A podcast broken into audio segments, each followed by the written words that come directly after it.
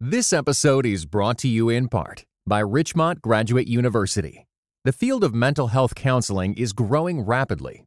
Richmont Graduate University can equip you to become a licensed professional counselor, integrating your faith into your clinical practice.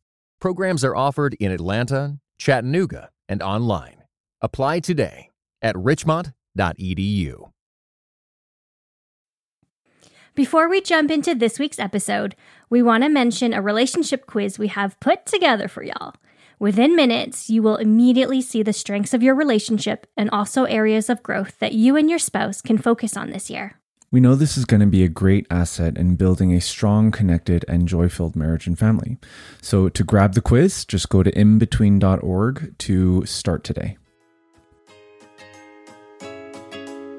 You're listening to episode 129 It's going to be life changing. of the In Between podcast, where you'll discover ideas to build a strong, connected, and joy filled marriage and family. My name is Daniel Im. And I'm Christina Im. So, New Year's resolutions are going to be life changing? Always, Well, right? we hope so, yeah. At least they are in the beginning of January. Come Yes. February, maybe a different story. That's right. That's right. When we think of New Year's resolutions, uh, many times we're very aware, right? We're very aware of all the changes that we want to make in ourselves. like losing the last bit of baby weight. Yeah, my Or- muffin top. or wanting to read more books, Mm-hmm. right? So, and you know what? Sometimes eh, as we think about and make these resolutions, we're keenly aware uh, also of what changes we hope to make in our spouses too. Haha, just kidding. Yeah. yeah, this episode has nothing to do with no, that. yeah, that'll lead you to the doghouse. That's right. Everyone, sleep in your own beds tonight. yes, precisely. Well, I don't know about y'all, but until the pandemic hit last year, I had actually never thought about making meaningful family resolutions. In a previous episode, we talked about talking with your family about what stays and what goes. We'll link it into today's show notes, which is inbetween.org slash episode 129.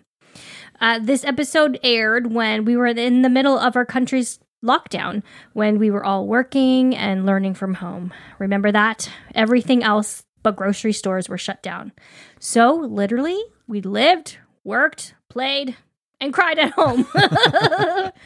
but in the middle of this mess, we were also, the silver lining, able to look at everything we used to have to do because they were in our schedules or we signed up for that.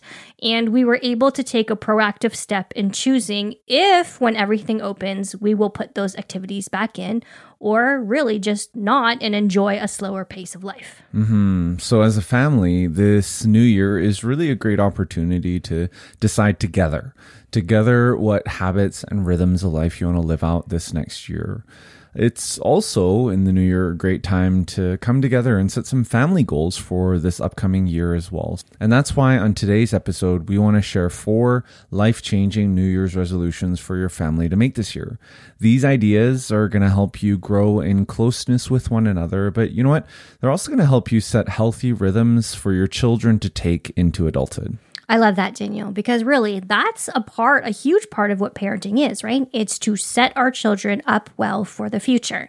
And yes, that does mean, you know, giving them life skills and helping them be able to be independent, but also what it means to be emotionally healthy, physically healthy, spiritually healthy, mentally healthy. If we can give our kids the upper leg in that, or even the tools to be able to take that with them into adulthood, how farther along will they be than many others who haven't even realized that they have those needs? Yeah, that's right. That's right. So let's jump into the first one, which is uh, to adopt a growth mindset.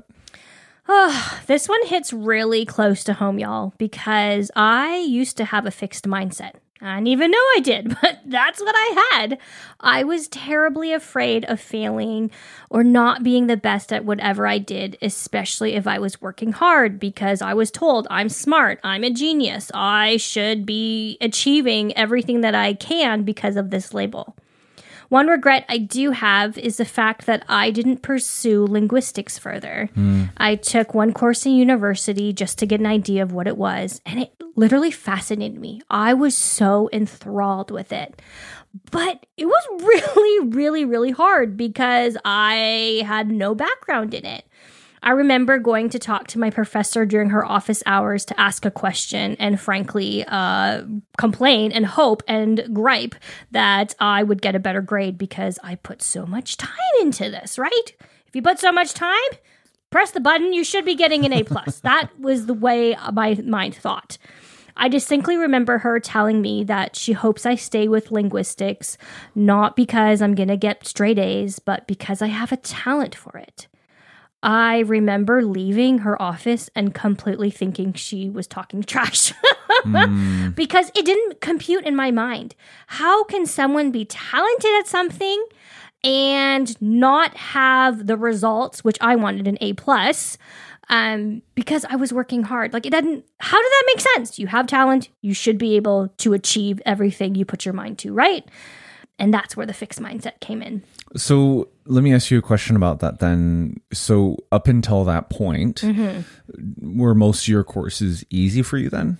Oh yeah. Like they came very naturally? Exactly. Okay. So if I put the effort in, I would get an A plus. Or if I got like an A minus, I could go talk to my professor and kind of fandangle my way to be like, can I do extra credit to move this up? And they were, you know, first year, they were very kind. They're like, yeah, sure, why not? Hmm. Yeah, and this professor just shot me down. She's like, keep trying. You're really good at this. Keep trying, keep growing. But in my fixed mindset, I was like, forget it. Yeah, interesting. If only, interesting. if only I had a growth mindset. Mm-hmm, mm-hmm. So, what is a growth mindset? Well, you know what? It's a term coined by Carol Dweck after her multi decade research observing human motivation. She had spent her days diving into why people succeed or, or don't succeed and, and what's within our control to foster success. Carol states that a growth mindset is when people understand that their abilities can be developed and that failure is not the end of the story, nor is it really the worst thing to ever be experienced. Instead, it's a part of the process and a part of our growth journey.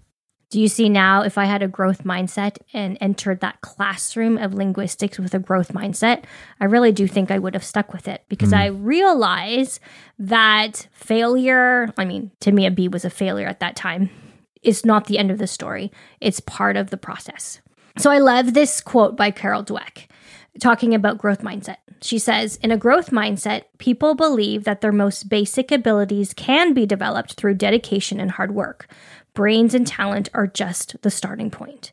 This view creates a love of learning and a resilience that is essential for great accomplishment. Okay, so that's an interesting quote going back to your linguistic class mm-hmm. because Dweck doesn't put aside brains and talent, right? I mean, those things are important. And as we've talked about on our mini series episodes of strengths for kids and, you know, strengths based parenting and all that, I mean, that's talent is an incredible place to start.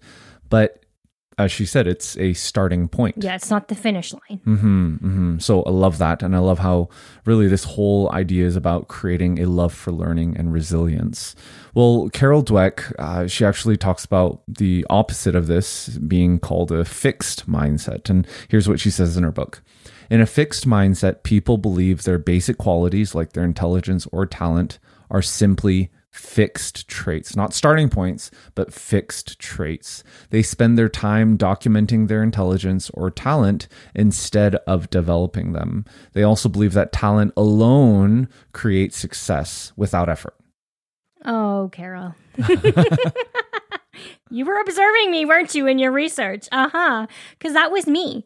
I was sitting in my belief that talent should automatically mean success because mm. it had been before, mm. but not in this case. And if you don't succeed, just give up. Because, mm. y'all, that's what I did. I gave up. And looking back, I cannot tell you how many opportunities I just gave up on because of this fixed mindset. My belief was that when things got tough, when my effort was not met with instant success, I was out of there hmm. running fast the other way while actually running toward accomplishment because that's well, what I loved. Well, you know what? I mean, it's this fits really well with everything we've talked about with strengths because the equation for strengths is talent multiplied by investment is a strength. So you don't talents aren't strength. You strengths you have to actually pour out and pour in investment into it. So mm-hmm. if you just think about it from that equation it's almost as if up until that point a lot of the other courses and schoolwork that you had done you had let's say a talent of 8 9 or 10 and even if you just put a little bit of effort into it like let's say you put a 5 in right? And mm-hmm. you had a talent of 10 i mean that'd be 50 right? But putting a five amount of energy is not a lot right? And you just put a little bit more and it's just easier and easier and easier as you go. And it's almost like you know maybe your talent was a five and you're putting a 10 amount of investment in. And it was like mm-hmm. wait this doesn't make sense. Like when i've worked previously in the past and put a 10 into something it is like a plus plus plus plus plus plus Right. Perfection. because the talent level was maybe a different starting point for you. So you just equated that as well. This it, I I just I'm just going to give up. Right. I'm not good at this, so Mm. why even try? I remember telling my mom as she was sort of badgering me on this, like, don't give up so quickly, that like my motto is don't work harder, work smarter. Which can get you places. Yeah. But there are times where you actually are going to have to work Well, harder. it's it's good that we're married together because you know my motto is work harder. not smarter. well, well, you have the smarts or not. Just out. I'm gonna outwork everyone. you know, my mom was like, "Oh, that's because you're an ox." You know, just gonna outwork everyone. Yeah. well, are you beginning to see how important growth mindset is? In fact, our ideas about risk and effort come from our mindset. So, this year, we want to encourage you to resolve to help your family realize the value of challenging yourselves and that the effort to learn and grow is worth it. Hmm, and as Carol Dweck says, changing our beliefs can have a powerful impact. The growth mindset creates a powerful passion for learning. Why waste time poring over how great you are when you could be getting better instead? I love that. Mm-hmm. yeah, she goes on to say, why hide deficiencies instead of overcoming them? Why look for friends or partners who will just shore up your self esteem instead of ones who will also challenge you to grow? Hmm. And why seek out the tried and true instead of experiences that stretch you? The passion for stretching yourself and sticking to it, even or especially when it's not going well, is the hallmark of the growth mindset. This is the mindset that allows people to thrive during some of the most challenging times in our lives. And podcast family, is this not the most challenging time of our lives? Yes, that's Yeah. right. That's right. It So- definitely feels like that. Exactly. So let's have a growth mindset towards that. The wait is over. Find out what happens in the thrilling conclusion of the 12th Dead Sea Squirrels book, Babylon Breakout. Hi, I'm Mike Nawrocki, co creator of VeggieTales, voice of Larry the Cucumber, and author of The Dead Sea Squirrels. Get ready for more daring rescues and hilarious jokes as Merle and Pearl and their animal friends embark on a ridiculous mission to bust the kidnapped Gomez family out of Babylon, a Bible themed amusement park with talking animals. Young readers will love the nutty misadventures of 10 year old Michael and his friends and will learn all about biblical life lessons such as forgiveness and friendship. Read all 12 Dead Sea Squirrels books, available wherever books are sold. hmm So, on this episode, we've talked about the first life changing New Year's resolution, which is to adopt a growth mindset. The second one is to try things that we will fail at. Right. oh, so hard, right? Yeah, like why?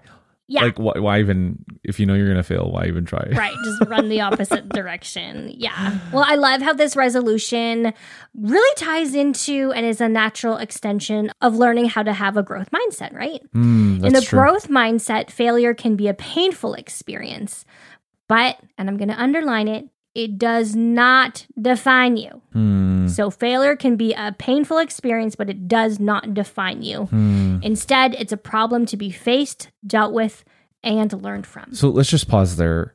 Podcast family, I want you to just think about something that you failed at in the recent past and how painful that felt. shaming Yeah. That's what I feel when I fail. I feel Yeah. shameful. Wh- yeah, why do we why do we hang our heads? Why do we look to the ground when we've failed? Well, it's shame, right? We we feel like it's us. But we want you to hear this. That failure that you've just brought to mind does not define you. It does not define you. We can learn from those things. But here's the thing if we are scared to make mistakes, then we're essentially going to live our lives paralyzed by the possibility of failure, and you're not even going to start. Right. Truthfully, this podcast would have not started three years ago if I allowed my fear of failure Hmm. To trump the fact and the calling that God had put on our lives to put this out. Yeah, that's right. Remember those discussions, Daniel? I was like, but what if no one listens? Yeah, But what if everyone sends us piles and piles of hate Yeah. mail? but what, what, what, Mm. right? And that really it came down to a fear of failure. Mm. So, what if this is a big fat failure? Am I going to be okay with that? Well, I remember, Christina, you reading this book by Jessica Lahey, The Gift of Failure. Uh, and uh, you shared this quote, right? We're creating a generation that has no idea what to do when they actually struggle. Ouch. Every time we rescue, hover, or otherwise save our children from a challenge, who has done that?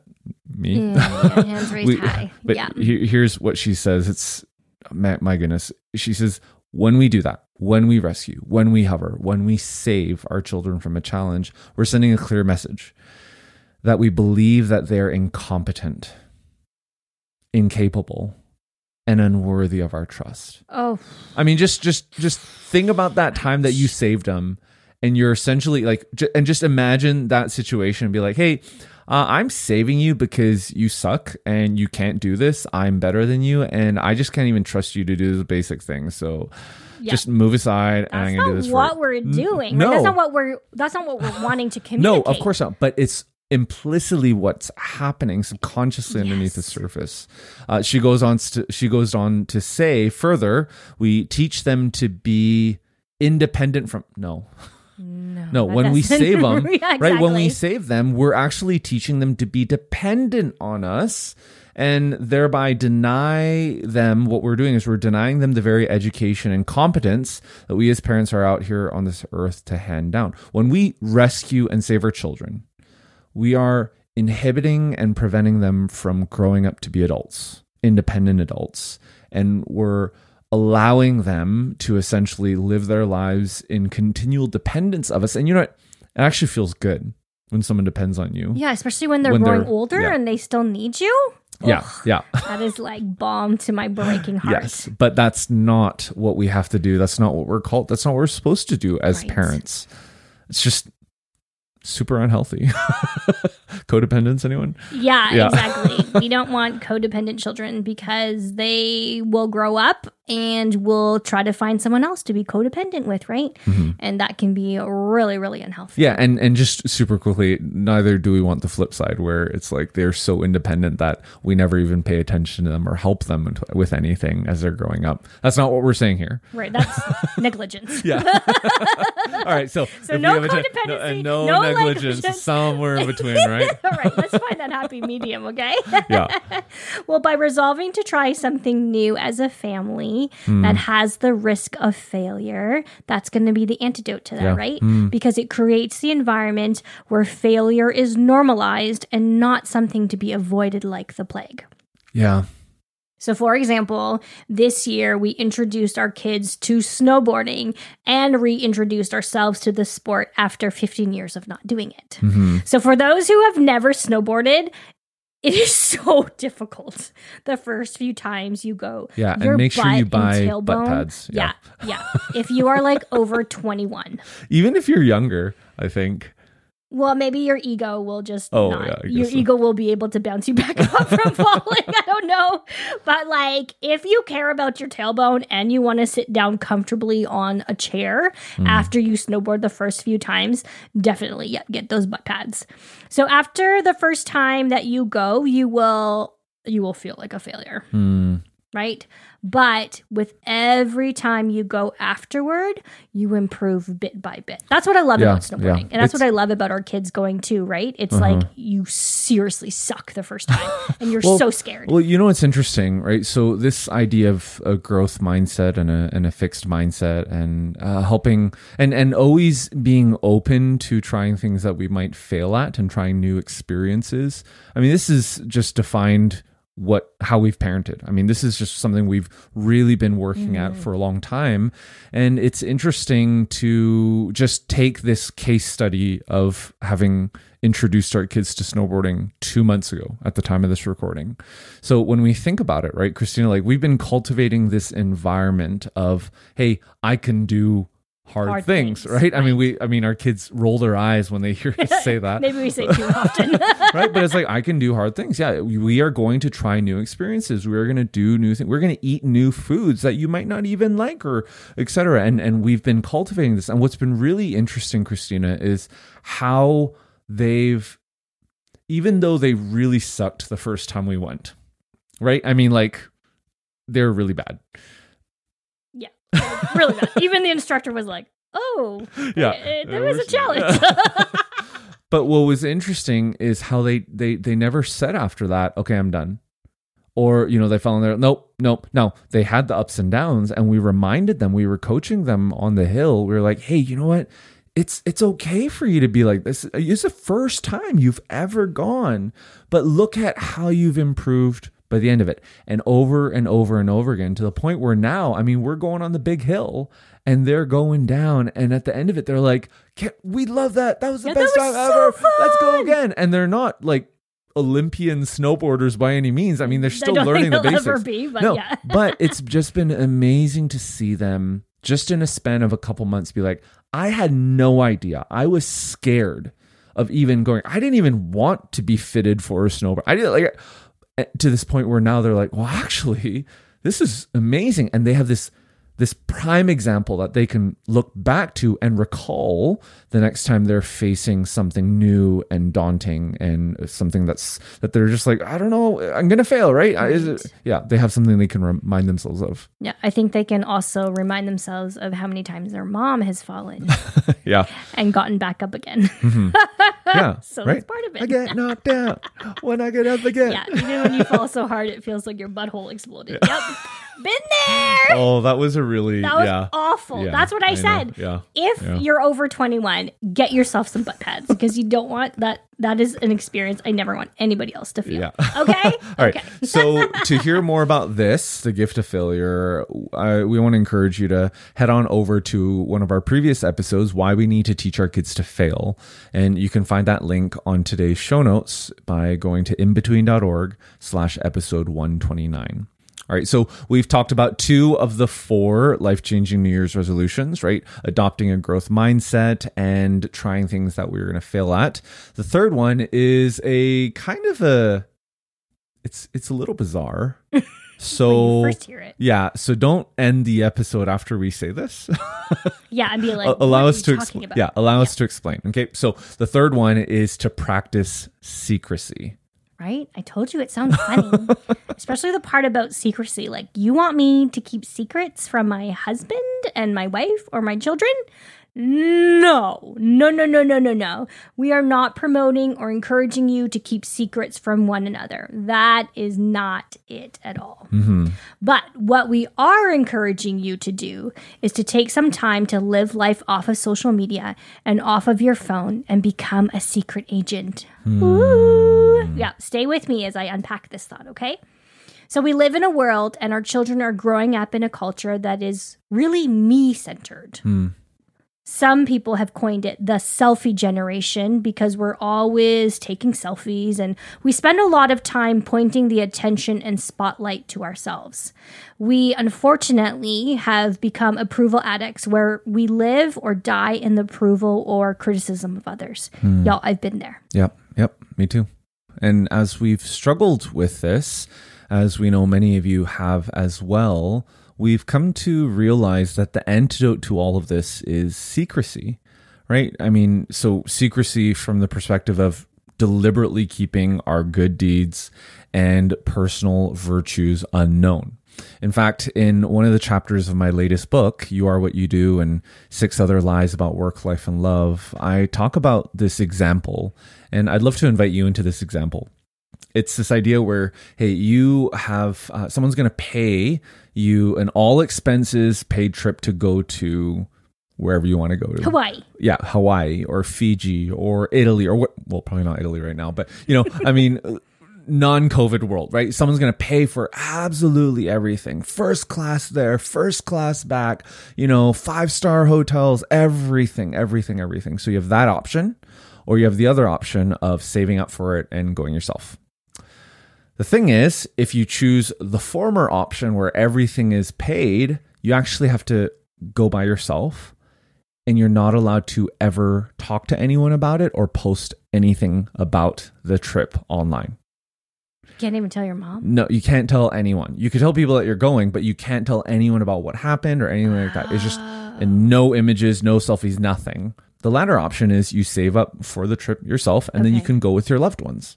And you can tell everybody about it. Oh, of course you can take pictures on. Which would you rather do? This episode is brought to you in part by Beyond Ordinary Women Ministries, which prepares Christian women for leadership. At Bow, we believe that every woman is a leader because she influences someone. So, whom do you influence? Do you mentor a woman? Serve in the workplace? Or do you lead a small group, teach the Bible, or even lead an entire ministry? No matter who or how many you influence, our free online resources will help equip you. Our videos, podcast episodes, and articles from experienced women leaders will encourage you and perfect your leadership skills. They offer wisdom for dealing with ministry pitfalls, current biblical issues, health for your own soul, and insights for shepherding others well. In addition, Bow offers Bible studies designed to connect women of multiple generations. They provide a challenge to both women new to the Bible and those wanting to dig deeper. Be our guest and browse all of our free resources and low cost Bible studies at beyondordinarywomen.org. Interesting, isn't it? That is a very interesting question. I think at some point I would have been like, nope, taking the family. And now COVID, I'm like, oh, I'll go by myself. Honestly, though, it's so interesting because the experience that that trip would be would become such a part of yourself mm-hmm. that to not be able to talk about it and share about it would, in a sense, be painful and harmful because it had become such a momentous memory that you couldn't even share any, you couldn't share it with anyone right. right? So honestly, when you think about those two options, you know, think about it sober mindedly. I think most of us would actually choose to experience it with other people and to join it and, and to go on it with others so that you can mm-hmm. share that and freely talk about it. Yeah, okay, I'll take it.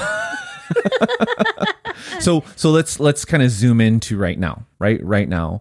Uh, i know obviously we don't have that option presented to us but when we think about right now and raising children in this selfie generation where where it's just like you know prevent your kids from getting a phone as long as you can. And when you have to get them a phone, prevent them from being on social media for as long as you can because it's just, it just so shapes and rewires our brain and all the dopamine that comes when people do see your posts and the likes and all this stuff. And then the flip side of, the, the the the depth of despair that you'll feel if you mm-hmm. become addicted to that dopamine. What we want to do as a family and what you need to really teach your kids is to learn to be okay with not sharing everything.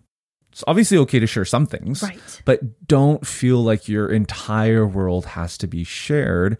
And that's what this is all about, right? It's it's about keeping our good deeds and our personal virtues unknown, right? Not not posting all of the things that we volunteered to do or our latest achievements on whatever social media platform. I mean, by practicing secrecy, we're proactively taking the time to put aside our need for affirmation because that's really kind of what it is, uh, and in, to instead rejoice and delight in God as He delights in us. Right. I love that. And as author Sean Palmer writes, secrecy allows us to live fully into God's purpose for my life without seeking stardom.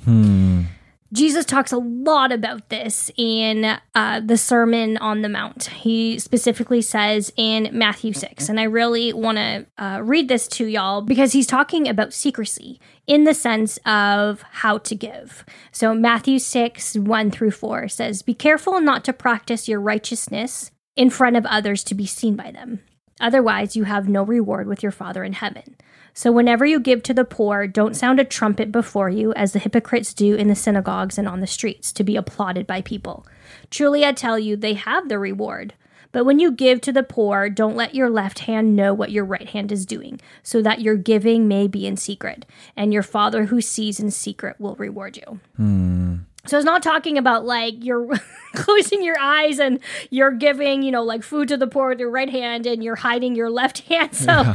like, I know that can be confusing, right? That's not what Jesus is saying. Mm-hmm, Jesus mm-hmm. is saying that if the only reason, it's your motivation, if the only reason why you're doing this is to get a pat on the back, that's what you'll get. You'll get a pat on the back and mm. you'll get your dopamine fix and like, woohoo, you got your like or your repost from somebody else.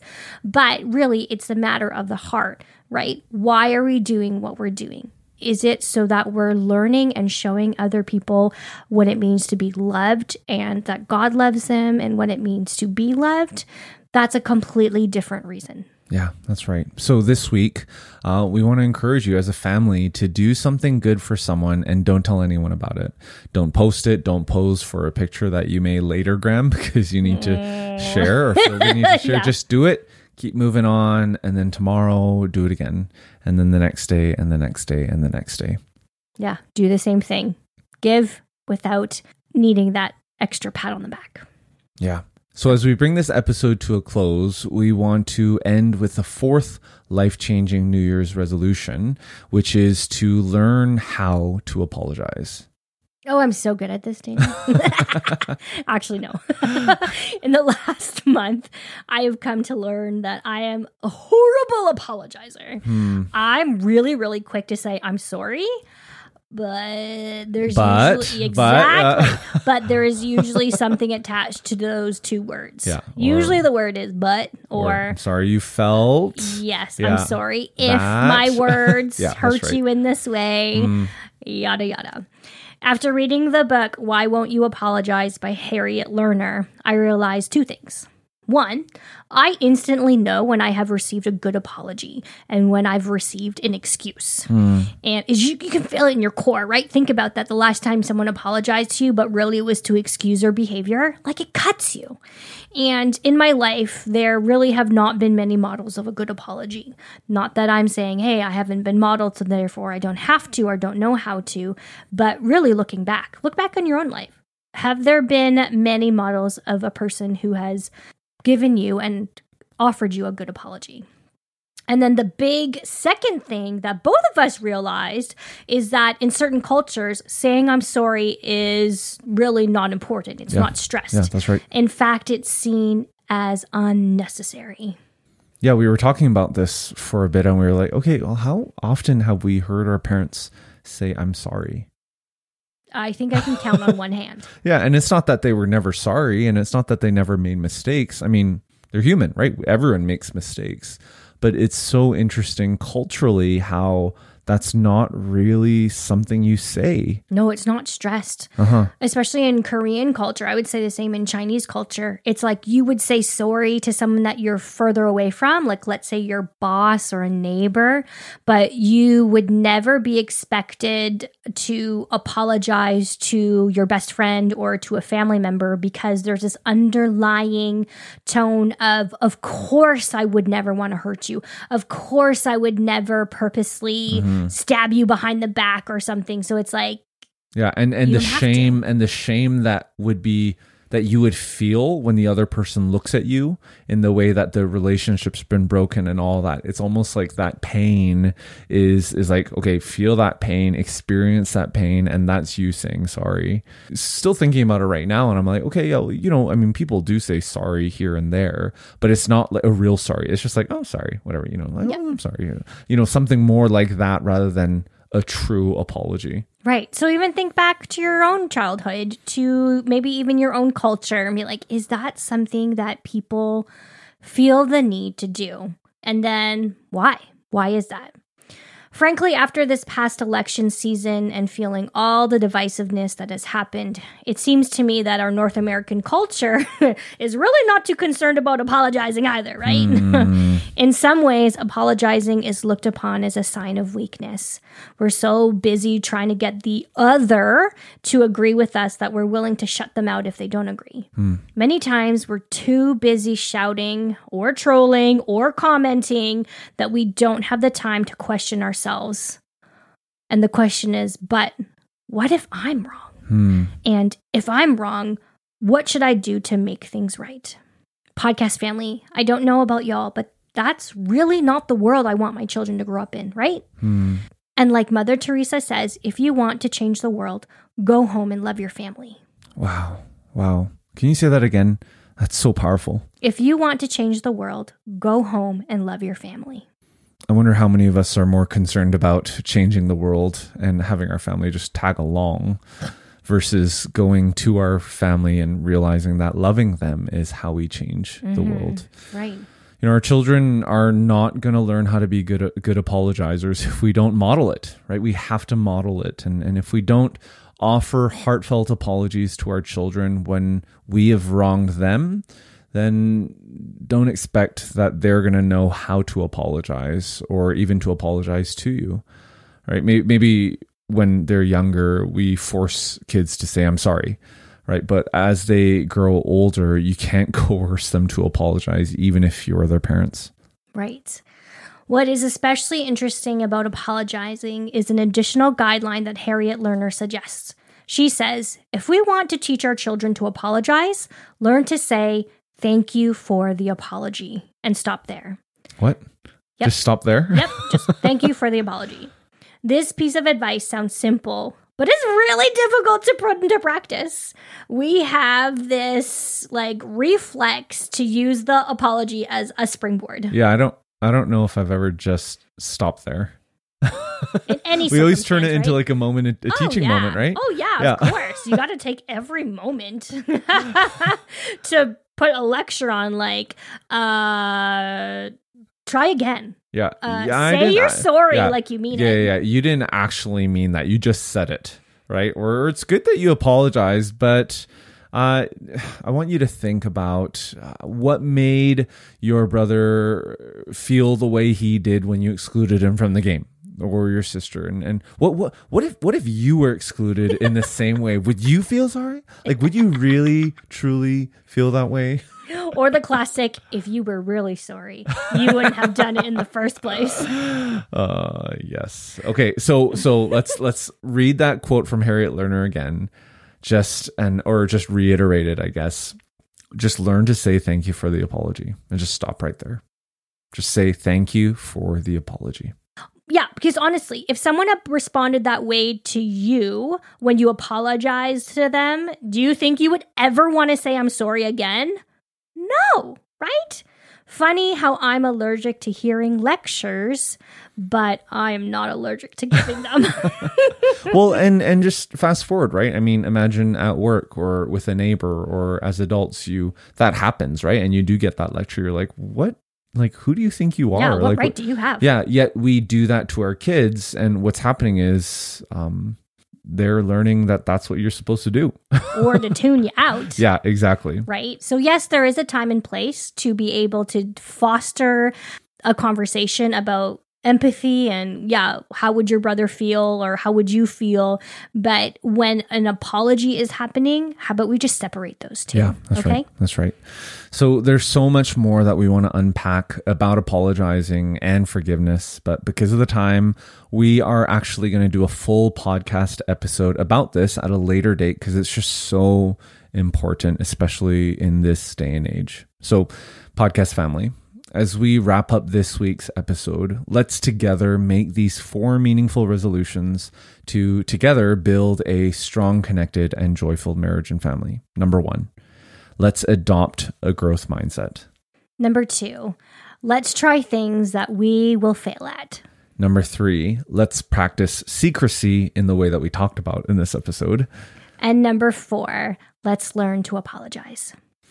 So if you didn't have the chance to write any of that down or take notes, be sure to go to inbetween.org slash episode 129 for our show notes and just as a recall as to, oh, okay, yeah, yeah, yeah I remember that. Oh, I, what was that again? So that's where all of that is going to be. And in fact, if you wanted to text this episode to one of your friends or someone else to, or even your spouse to talk about together, or maybe you are a mom and dad of grown up children and you want to share this with your adult children to have conversations about too, then all you got to do is text them inbetween.org slash episode 129 or hit the share button on your favorite podcasting app and share that today.